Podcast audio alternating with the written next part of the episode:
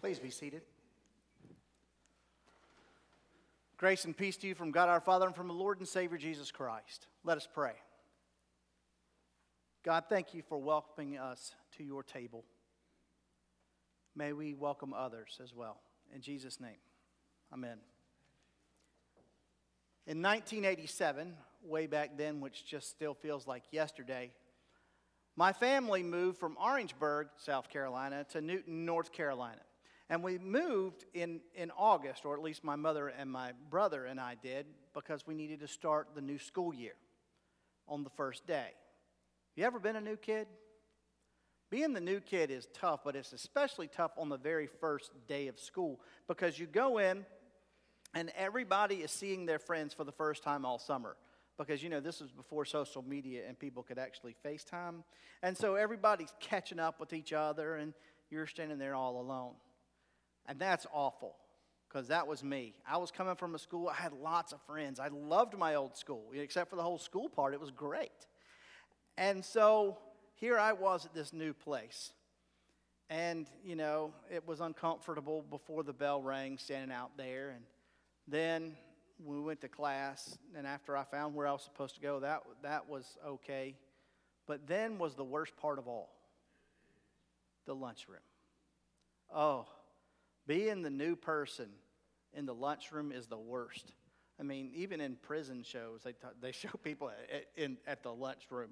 You walk in, you get your tray, you go through the line and hope that you do it right.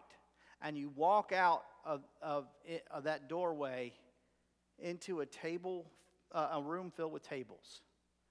And you're wondering where in the world you're supposed to sit. Part of you hopes that somebody notices you, but the other part of you hopes that nobody notices you. You know? You're afraid that all eyes are on you, or at least that's how it feels, judging you and yet nobody says, Here, why don't you join us?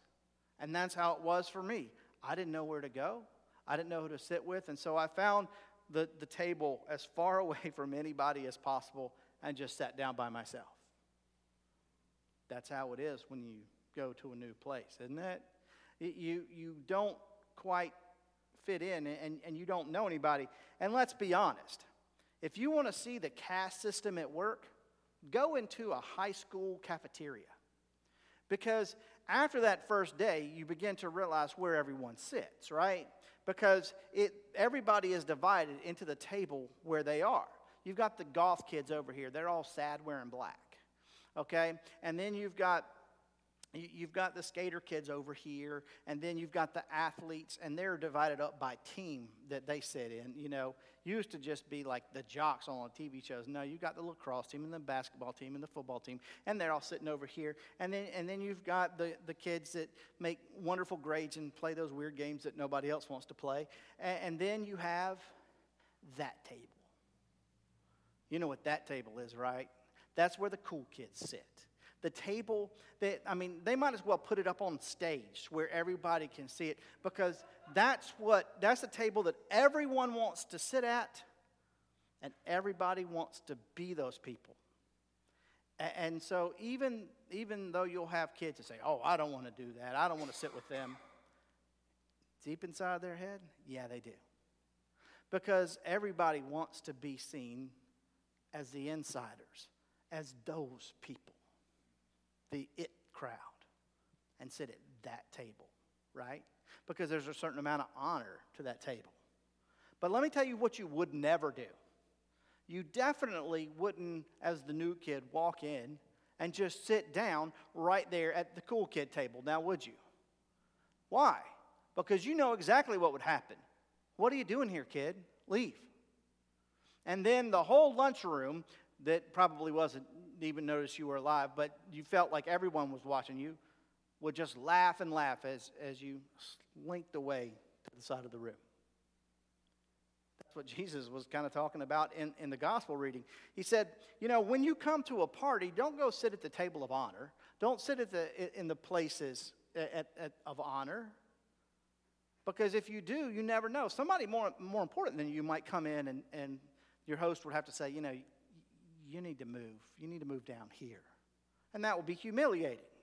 No, start at the bottom, and then when you get moved up, well, then it's kind of an honor, right? So basically, Jesus is saying what our mama said to us don't, don't get too big for your britches, right? But then Jesus says something kind of strange for, for that culture and for our culture. He turns to the host, who, by the way, had invited him there. And why had he invited Jesus? Because Jesus was important. You know, he didn't even like Jesus. We know that because he was a Pharisee, and the Pharisees were not real big fans of this so called Messiah coming to town. But he was important, and so he invited Jesus. But Jesus said, You know what? When you invite people, don't invite your friends and your relatives and your brothers and your rich neighbors so that, just so they can invite you in return, which is a pretty good plan, you know? Because if you invite them to your place and you're hobnobbing with them, they might like you. And then the next thing you know, you're going to the, all those cool kid parties, right?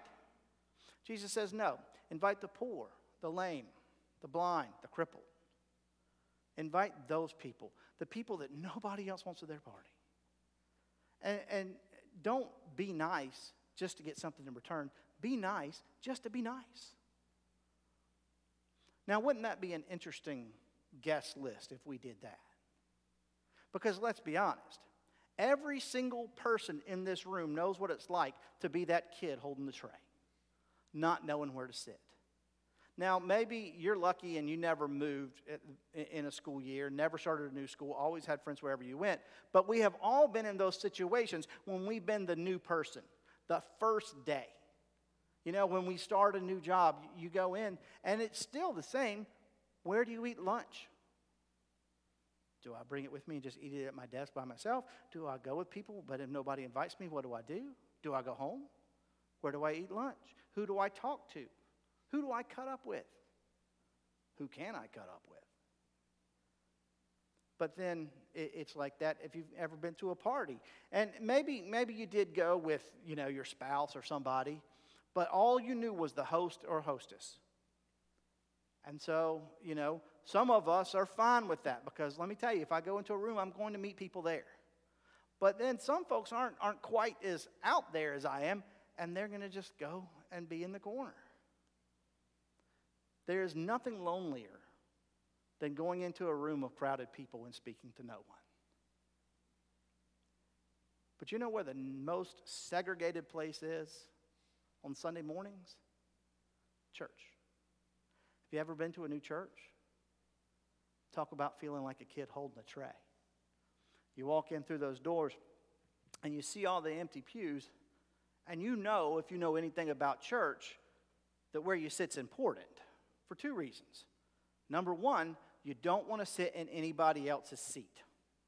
And you know that there are assigned seats. You know this because wherever you came from, you've got one. And the number two reason that it's important that you sit down is because, let's be honest, that's going to be your assigned seat.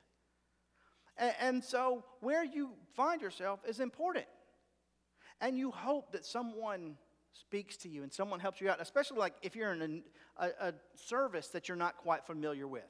You don't know when exactly to stand up or sit down. You don't know the songs that they're singing. You, you don't know what you're supposed to say and when you're supposed to say it.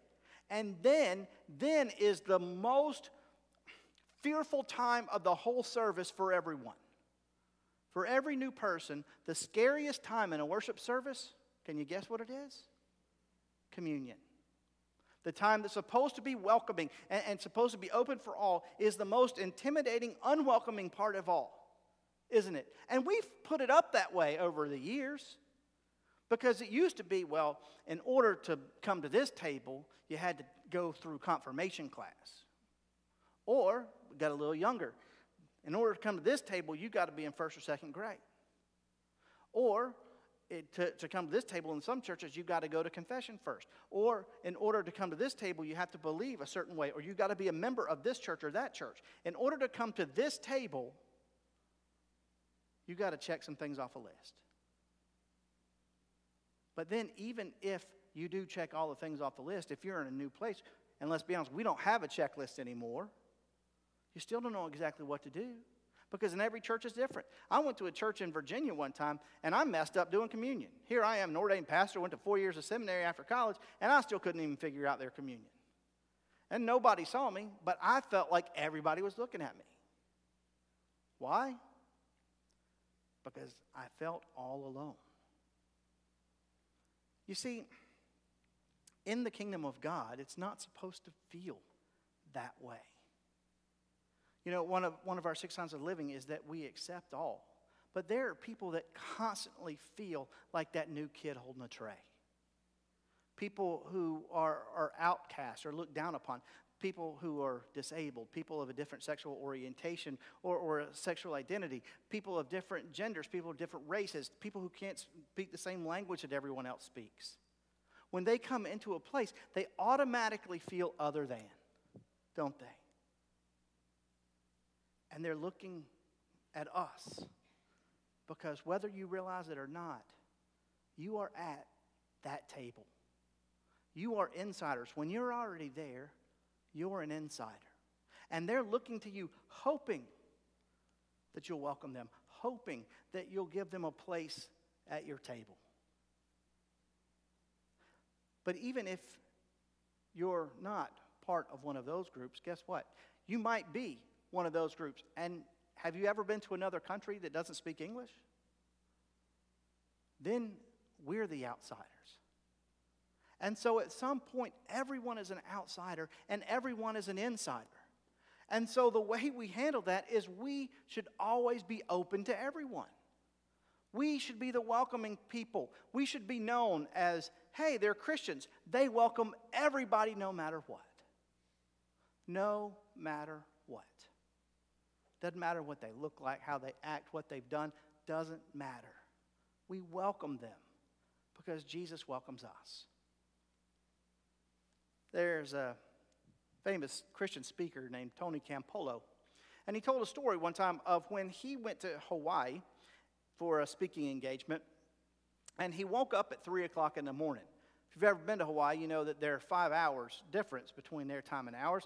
And so he woke up at what's usually 8 o'clock for him, 3 o'clock for them. And he was starving because it was breakfast time, right? And so, what are you going to do at 3 o'clock in the morning when you're starving? Well, he went out and found an all night diner. I guess in mainlands we call that Waffle House. But anyway, he's sitting there and he had been there for 15, 20 minutes. And all of a sudden, eight or nine ladies of the night came in and they were loud and boisterous and laughing and you know it was kind of intimidating and some of them were smoking and they were cussing and you know living it up right. But one of the one of the women sitting near him uh, in, in the booth right behind him was talking to her friend. And she said you know tomorrow's my 39th birthday. To which her friend responded and what's that to me? What do you want me to do throw you a party she said, No, you don't have to be mean about it. You know, I was just saying, tomorrow's my birthday. Why would you throw me a party? Nobody ever has. Well, you know, they went on with their meal, and a little while later they got up and left. To which Tony Campolo got up and went to Harry, the guy who was, I guess, the, the chef at the Greasy Spoon, and, and said, Hey, do you know who that woman is that just left? He said, Yeah, that's Agnes. She's pretty much in here every night. He said, Well, tomorrow's her birthday. Is that right? He goes, Yeah, and I want to throw her a party. All of a sudden, the chef gets a big smile on his face. He goes, I think that's a great idea. He calls his wife out of the back and says, Honey, look, this guy wants to throw Agnes a party. She goes, That's wonderful. I'll go get a cake for it and, and ice cream, and you can take care of the food. And, and Tony Campolo was like, Okay, I'll decorate. And so before his speaking engagement, he goes and finds a Walmart or something like that to get a bunch of crepe paper and streamers and, and balloons and all this stuff. And so the next night, word had gotten out in the streets about this party. And so at about quarter to three, it was wall to wall hookers in this place with the balloons and streamers, and then in comes Agnes. And happy birthday, surprise. And it was just the most incredible thing for her. Tears streaming down her face. And then out of the back, the woman brings a cake. And, and Agnes just breaks down as if it's the first cake she's ever seen in her life. And she just stands there. And, and Harry says, Well, aren't you going to eat it? Do I, do I have to eat it right now? He goes, It's your cake. You can take it home if you want. He, she said, Can I really? Can I take it home? I'd, I'd love to show my, my, my mom. She goes, I'll be right back. Can, can I take it home? So, sure. She, so she walks out there carrying this cake like it's the Holy Grail and brings it home. And he said that in, in that diner, it was like you could hear a pin drop as the birthday girl just walked out. And so he said, uh, Well, why don't we pray? So here he is, standing in a room filled with prostitutes, praying. Well, after the prayer was over, he went back up to the counter and Harry said, Well, you didn't tell me you were some kind of preacher. What, what kind of church do you preach at? He goes, I preach at the kind of church that throws birthday parties for hookers at 3 o'clock in the morning. no, you don't. Ain't no church like that. If there was, that's where I'd go. My friends, you and I belong in the kingdom of God. We belong to a church that throws parties for hookers at 3 o'clock in the morning. We belong to a church where everybody is welcome no matter what, where everyone is, is meant to feel like it's home because it is their home, because God makes it their home. Welcome. Amen.